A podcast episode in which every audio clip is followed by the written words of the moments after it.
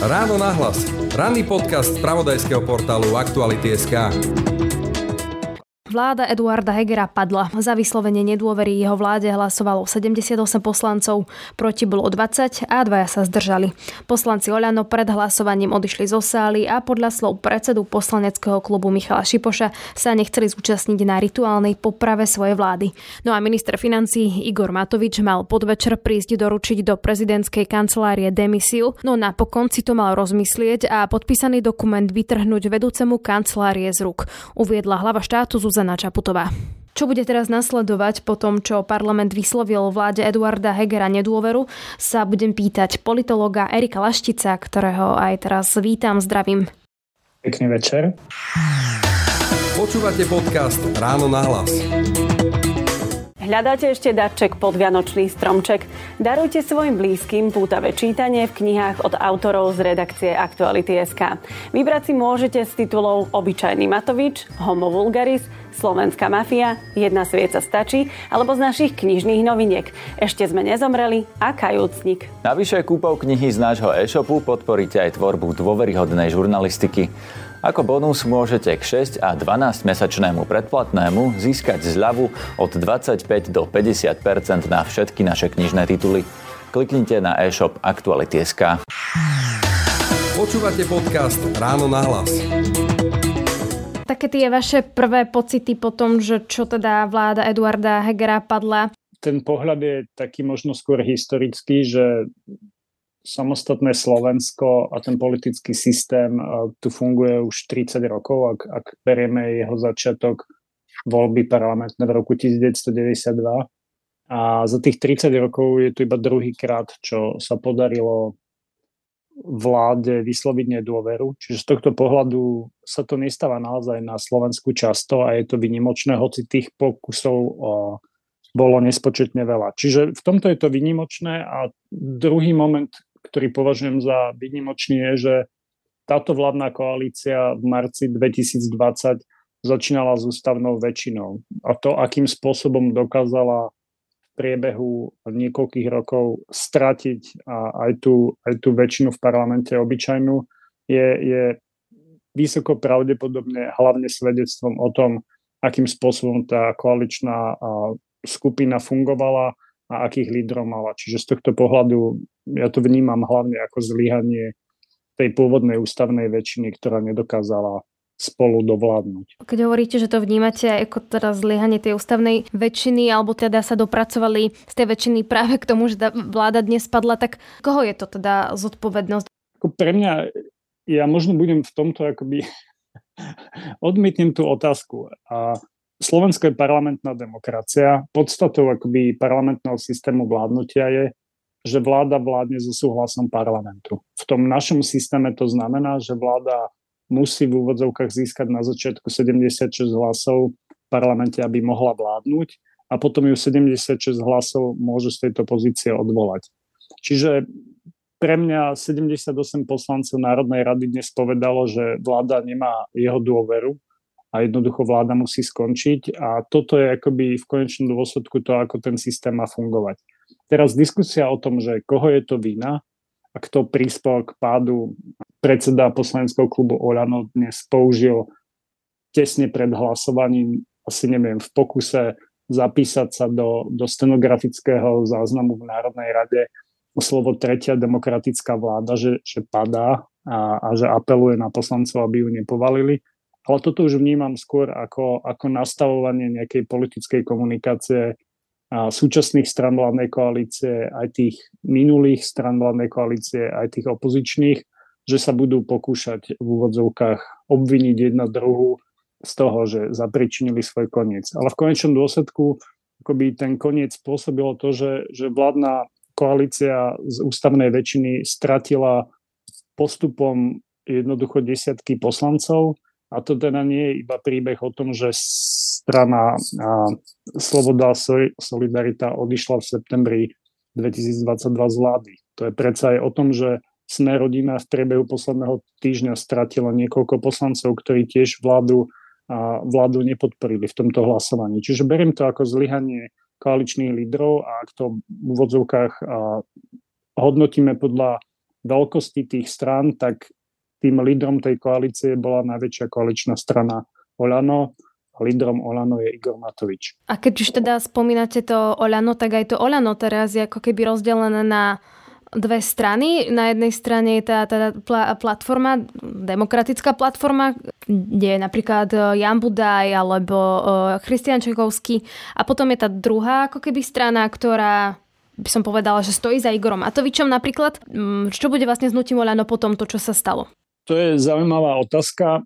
Ako keď v marci 2020 uh, sme uvažovali o tom, že čo znamená víťazstvo Olano pre budúce vládnutie, tak ako jedna z vecí, o ktorých som pri najmenšom ja, ja hovoril, je, že nie je jednoduché udržať poslanecké kluby dohromady, nie je jednoduché udržať jednotu a tej strany dohromady lebo je to, je to náročné, osobitne vládnutie je náročné a vtedy som mal pocit v tom marci 2020, že osobitne pre Olano, vzhľadom na to, aký typ politickej strany to je, akým spôsobom vybrá kandidátov, že udržanie toho poslaneckého klubu bude obrovskou výzvou. Ako to sa ukázalo ako celkom akoby chybné uvažovanie v tom, že Olano je koniec koncov akoby najstabilnejšia strana z tohto pohľadu v rámci vládnej koalície napriek tomu akoby prirodzene, tak akým spôsobom vlastne tu ten súčasný poslanecký klub bol vybudovaný, tak sa tie rozdiely ukázali. To, že sú tam nejaké názorové rozdiely formalizované teraz napríklad tou platformou, v konečnom dôsledku akoby nejakým spôsobom nezmenilo tú súčasnú situáciu a to dnešné hlasovanie. Nakoniec sa ukázalo, že tá jednoducho väčšina v Národnej rade sa nenechala presvedčiť podstate žiadnymi ústupkami v úvodzovkách alebo ponukami zo strany vládnej koalície. A to je možno to, čo ma dneska akoby trošku zaujalo, neviem, či je to dobrý termín, zaujalo.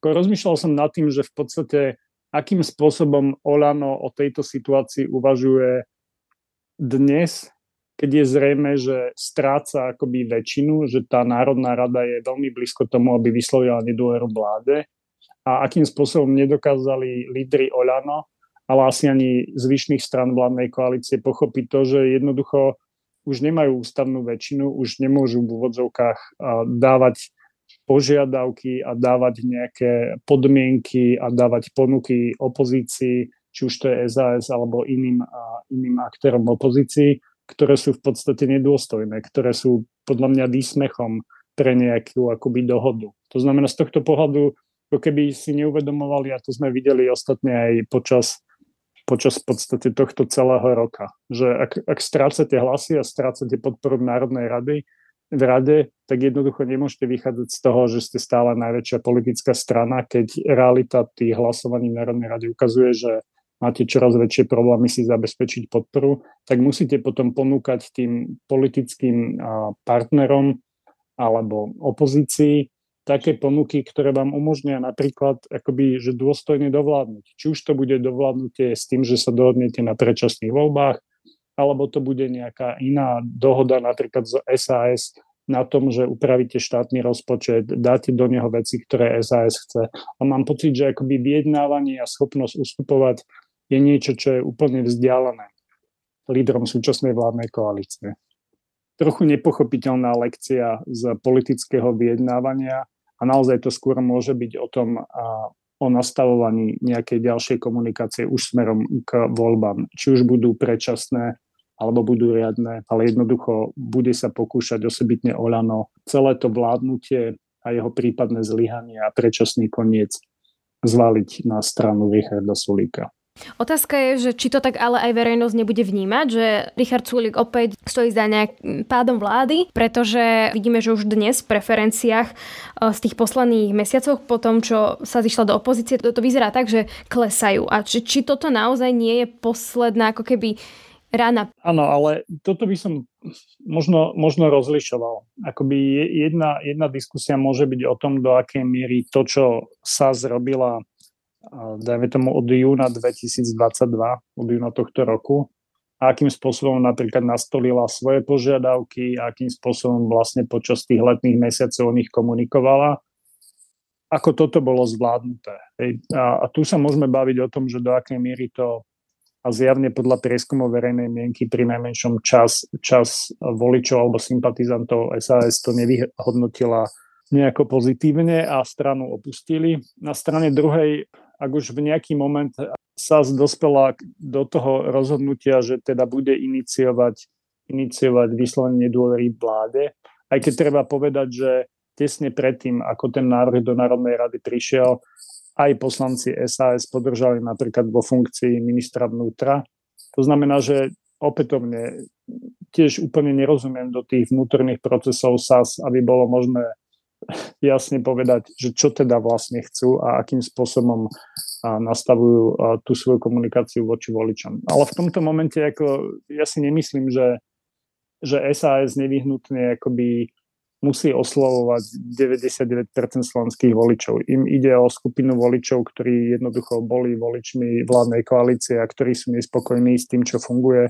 To je skupina voličov, ktorých oni sa budú snažiť osloviť a myslím, že, že dúfajú v to, že im dokážu vysvetliť, že takýto spôsob vládnutia, aký vládna koalícia predvádzala posledné mesiace, jednoducho nie je pre Slovensko vhodný a je jednoducho lepšie v takej situácii pokúsiť sa takú vládu odvolať. Poslanecký klub Oľano sa nebude zúčastňovať rituálnej popravy vlády, ktorá nekradne, pomáha a rieši reálne problémy ľudí. Ako obvykle pri tomto chaotickom vládnutí bol som doslova v poslednej minúte zavolaný premiérom do traktu predsedu Národnej rady, kde mi teda nejak bolo oznámené, že Igor Matovič, minister financí, poda demisiu a teda, že je na ceste k prezidentke. A keďže vždy sme mali snahu podporiť demokratickú vládu, tak na poslednú chvíľu sme na klube boli pripravení výjsť v ústretí. A potom sa stalo niečo, čo je vyslovene, že nehorázne. Ja neviem, či sa stalo za posledných 30 rokov v slovenskej politike. Minister financí prišiel k prezidentke, podpísal demisiu a potom to vytrhol uh, jej pracovníkovi z rúk. A teda, že on si to rozmyslel. Ja si myslím, že ja si myslím, že nič lepšie, naozaj nič lepšie nedokumentuje to chaotické vládnutie, ktoré tu zažívame. Keď ste to celé sledovali, to, čo predchádzalo tomu pádu, tak ako ste to vnímali, ako keby to celé, čo sa dialo v parlamente tie posledné hodiny? Na jednej strane to vnímam ako, ako to, čo sme tu videli posledné mesiace z toho pohľadu, že, že osobitne predseda vlády Eduard Heger ako keby často popiera realitu, ktorá existuje okolo neho. Myslím tým realitu nejakú politickú, toho, že, že vláda je menšinová. Áno.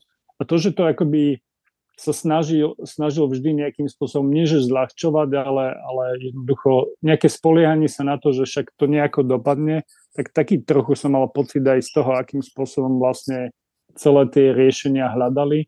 A to, že nakoniec podstate Olano, ktoré sa významne akoby posledné mesiace, osobitne predseda Olano Igor Matovič, kriticky vyjadruje na adresu prezidentky Slovenskej republiky, tak by som očakával, že jedna zo stratégií akoby ďalšieho prežitia Hegerovej vlády bude vyhnúť sa práve dnešnému scenáru. Áno, čiže jednoducho teraz sa stalo to, že osud vlády Eduarda Hegera je v rukách Zuzany Čaputovej.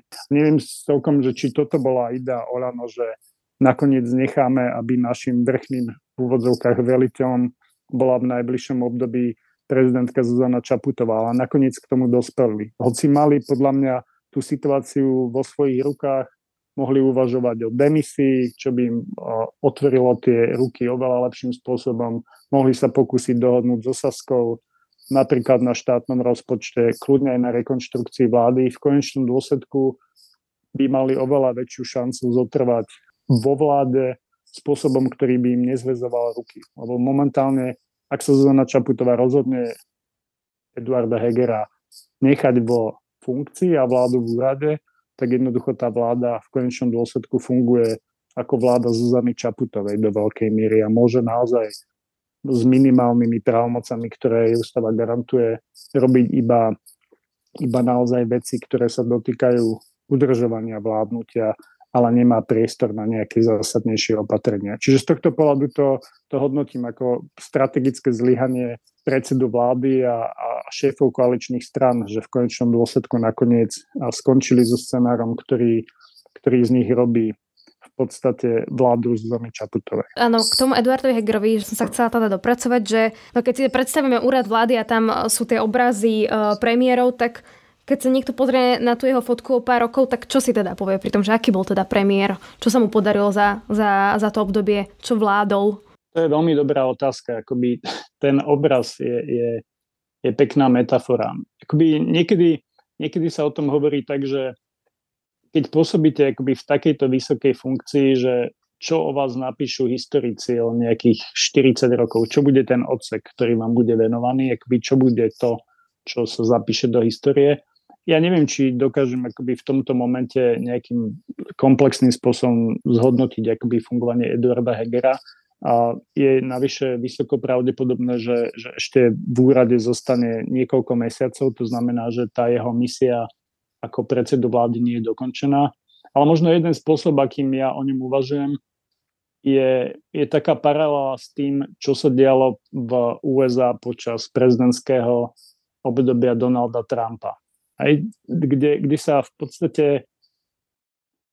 mnohí a, slušní politici alebo politici akoby s dobrým renome a kreditom pokúsili vstúpiť do, do jeho administratívy alebo s ním spolupracovať s tým argumentom, že, že hovorili, že jednoducho že to musia urobiť, pretože ak, ak jednoducho tam nepôjdu oni, tak, tak to môže vyzerať oveľa lepšie.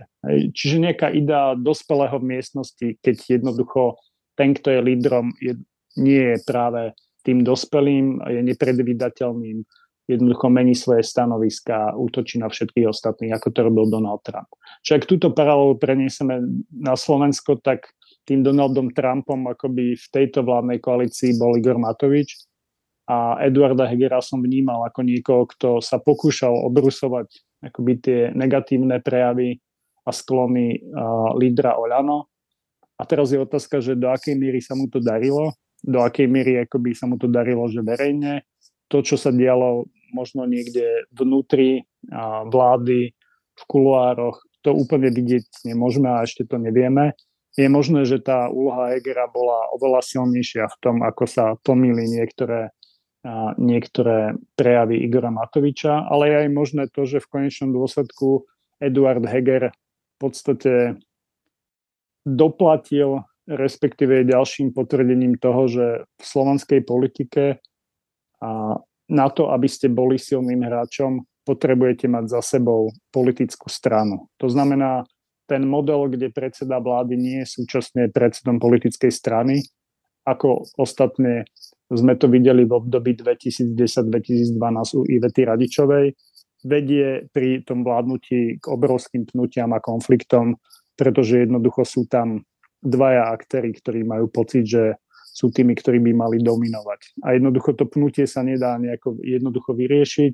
A ak je lídrom Olano Igor Matovič, ktorý Olano má vybudovanú ako, ako súkromnú firmu Igora Matoviča, ktorú v podstate každé 4 roky naplní nejakými novými členmi, ale v konečnom dôsledku akoby ten úzky okruh tej strany je naozaj veľmi úzky a Olano nie je politickou stranou, ale SROčko Igora Matoviča, tak z tohto pohľadu je zrejme, že Eduard Heger nevedel, možno nechcel, alebo nemal záujem o, o vyzvanie Igora Matoviča o nejakú líderskú pozíciu. A potom akoby z pohľadu histórie možno budeme hovoriť o tom, že jednoducho nezvládol svoju funkciu, nedokázal sa postaviť Gorovi Matovičovi a tak ďalej a tak ďalej. Hej, ale v tomto momente ja to považujem ešte za také trochu predčasné. A možno by som si nechal na to nejaký odstup a vrátil sa k tomu o pár rokov. Počúvate podcast Ráno na hlas. A teraz vlastne pozerám, že už aj je fotka, kde je Zuzana Čaputová, Eduard Heger a Boris Kolár. Čiže čo vlastne máme čakať e, najbližšie dni, že sa bude diať? V tomto momente je akoby tá situácia plne v rukách prezidentky Slovenskej republiky. Na základe ústavy sa môže rozhodnúť poveriť akoby vládu, ktorá bola práve v Národnej rade odvolaná, tým, aby vykonávala ďalej funkciu. To súčasne bude znamenať, že ale čokoľvek tá vláda bude robiť, bude robiť v podstate s výnimkou pár právomocí e, so súhlasom prezidentky. Čiže to je jeden, jeden scenár. Vláda Eduarda Hegera zostáva, s tým, že Zuzana Čaputová v podstate dohliada nad vládou a Slovensko sa dočasne stáva v podstate viac či menej prezidentským systémom a s nejakými zjednodušeniami. Tá druhá možnosť je, ktorú ale Zuzana Čaputová akoby viackrát explicitne odmietla, a je poveriť zostavením dočasnej vlády, respektíve vlády, ktorá by dovládla do konca volebného obdobia niekoho iného. Tam samozrejme akoby na jednej strane to otvára Zuzane Čaputovej priestor vybrať si v úvodzovkách osobu, ktorú považuje za vhodnejšiu a potenciálne aj ten kabinet sa dá zostaviť akoby nejakým iným spôsobom. To je ten podľa mňa akoby nepresný termín úradníckej vlády, podľa mňa nepresný v tom, že v konečnom dôsledku taká vláda aj tak musí v nejaký moment predstúpiť pred Národnú radu a pokúsiť sa získať dôveru. Čiže v konečnom dôsledku ju buď získa, alebo nezíska. Ak ju získa, tak je to politická vláda ako každá iná. Ak ju nezíska, tak jednoducho zasa hľadáme niekoho ďalšieho. Ale nemám pocit, že Zuzana Čaputová má záujem teraz takýmto spôsobom vstupovať do vládnutia a hľadať v úvodzovkách vlastného premiéra alebo premiérku.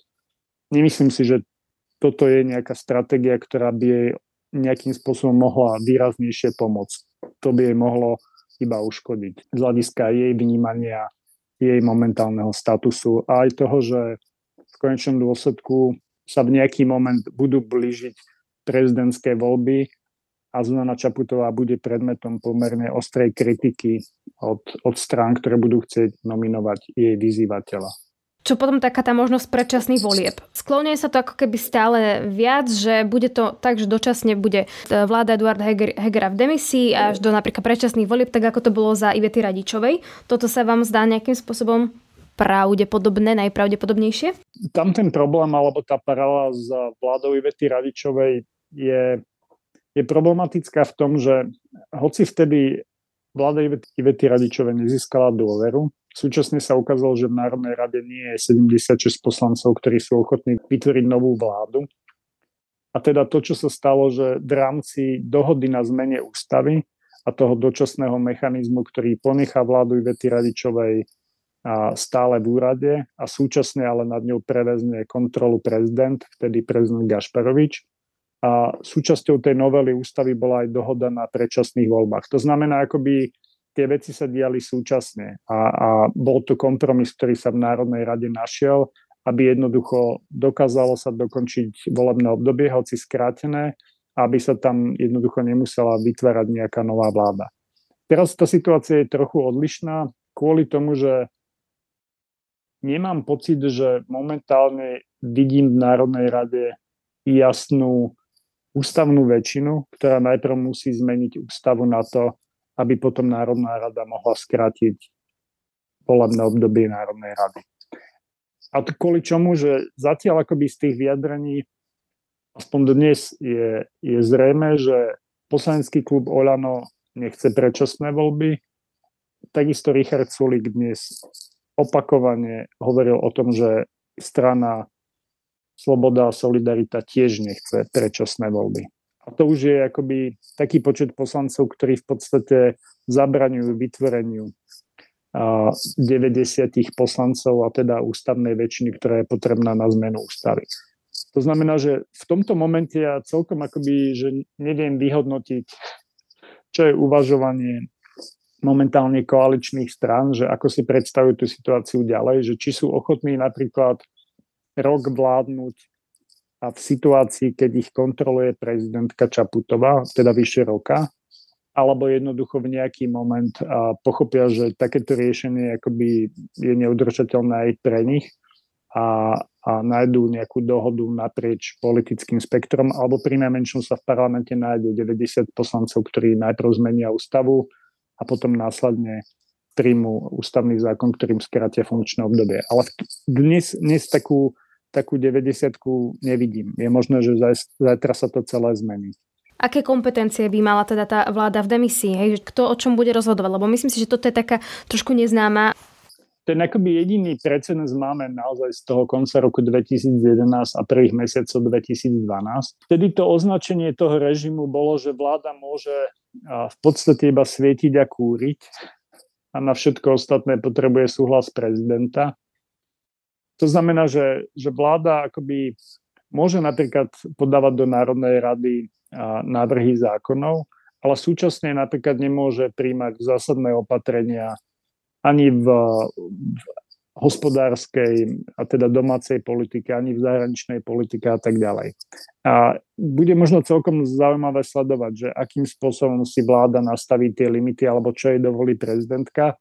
Bo treba vnímať aj to, že jedna vec je ústava, druhá vec je, že táto vláda v podstate môže kedykoľvek skončiť, ak prezidentka povie, že tak toto ďalej nejde, ja radšej niekoho iného poverím zostavením vlády. Hej, čiže v tomto ohľade akoby ústava dáva prezidentke nejaké právomoci a to je hlavne právomoc toho, že, že časť tých aktivít vlády musí ona odsúhlasiť. V prípade Ivana Gašparoviča to napríklad išlo až na úroveň toho, že prezident odsúhlasoval zahraničné cesty členov vlády.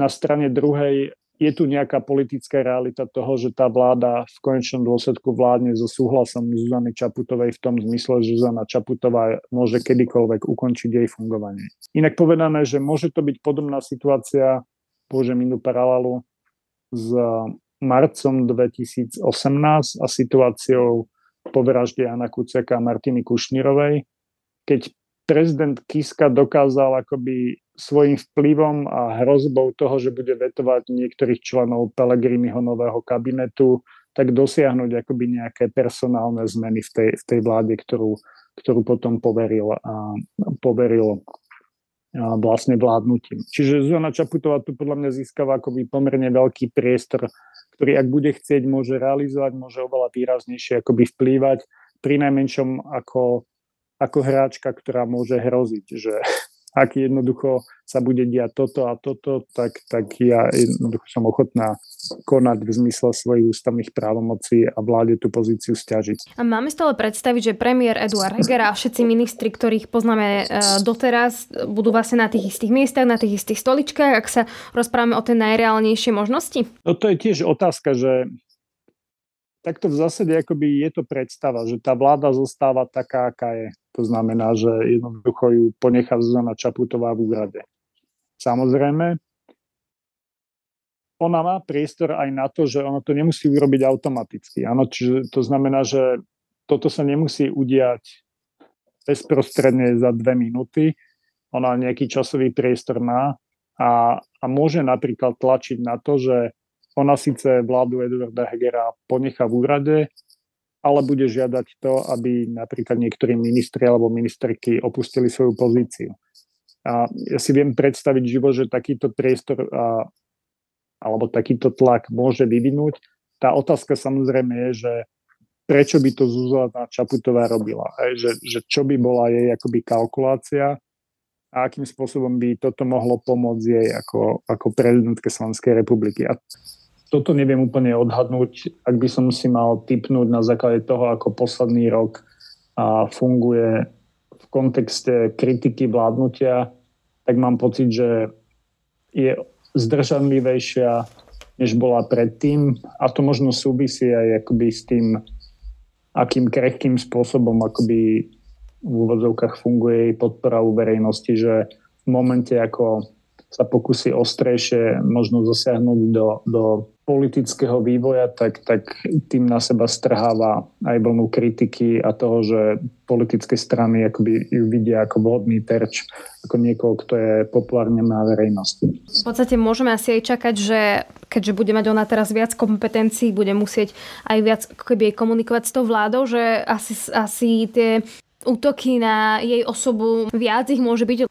No to je, to je jeden možný scenár. Áno, že že tým, že je vtiahnutá v podstate do vládnutia cez ústavu a cez to, že tej vláde na, na niektoré rozhodnutia, na výkon niektorých právomocí musí udelovať súhlas, tom naznačuje, že s niečím súhlasiť nemusí a to potenciálne môže byť potom zdrojom politického konfliktu. Čiže z tohto pohľadu naozaj bude, bude zaujímavé sledovať, akým spôsobom uchopí ona ten priestor, ktorý sa jej momentálne vytvorí a tam podľa mňa je to skôr akoby o tom, že kto v tej komunikácii zo strany vlády ako bude bude dominovať. Ak to bude predseda vlády Heger, ak on bude tým partnerom pre Zuzanu Čaputovú, tak to pre ňu bude vysoko pravdepodobne jednoduchšie.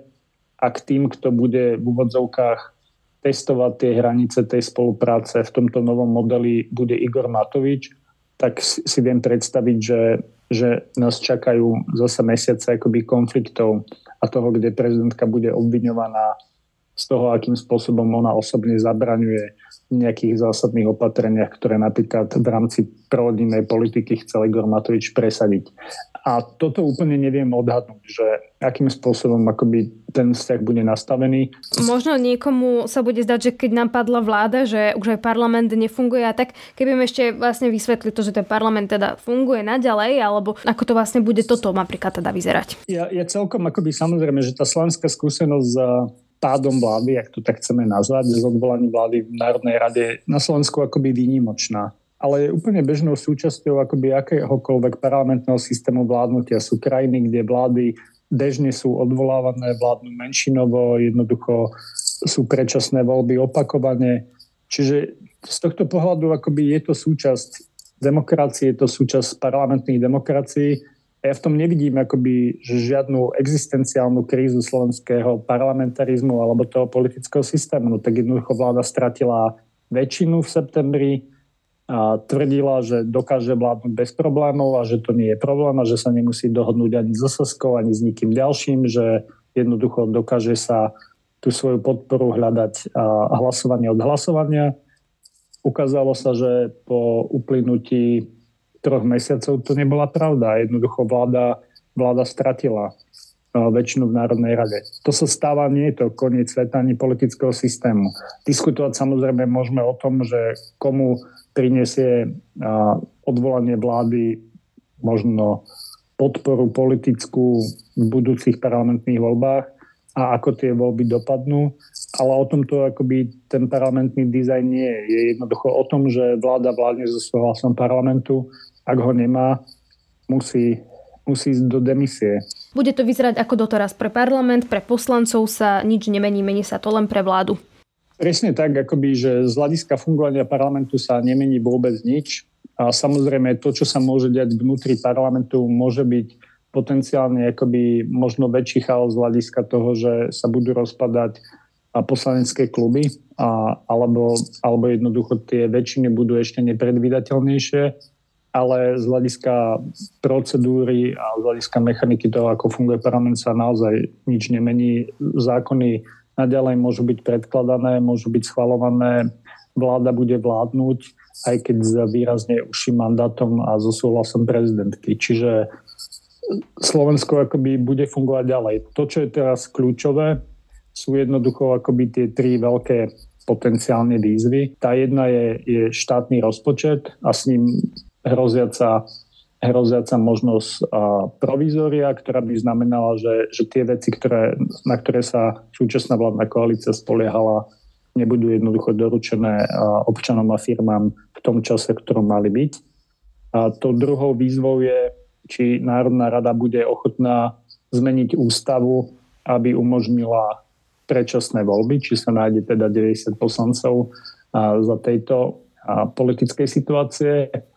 V januári máme referendum, ktoré potenciálne tiež sa pokúša zmeniť ústavu. To, čo vieme na základe rozhodnutia ústavného súdu, že ak by to referendum bolo platné, má sílu zmeniť ústavu a teda môže, môže nahradiť tú neochotu Národnej rady. A tam bude zaujímavé sledovať akoby čiste tú, tú dynamiku, lebo za normálnej situácie by to referendum nemalo šancu na úspech za takejto situácie sa tie šance zvyšujú. Ak by napríklad Národná rada sa nechcela rozhýbať, je možné, že by ju k tomu donotili nakoniec občania, ktorí by do toho referenda prišli. Tak uvidíme, že čo nás vlastne to najbližšie obdobie čaká, ale za analýzu posledných hodín, za analýzu toho, eh, čo teda sa môže teraz diať v prezidentskom paláci, čo môže čakať Eduarda Hegera a ďalších. Eh, ďakujem politologovi Erikovi Lašticovi. Ďakujem pekne. Prezidentka Zuzana Čaputová už oznámila, že v piatok odvolá vládu Eduarda Hegera a zároveň ju dočasne poverí vykonávaním funkcie v obmedzenom rozsahu. Počúvate podcast Ráno na hlas. To je z podcastu všetko. Ak si chcete vypočuť aj predošlé časti, nájdete ich na webe Aktuality.sk a v podcastových aplikáciách. Od mikrofónu sa lúči a pekný deň želá Denisa Hopková. Všetky podcasty z pravodajského portálu Aktuality.sk nájdete na Spotify a v ďalších podcastových aplikáciách.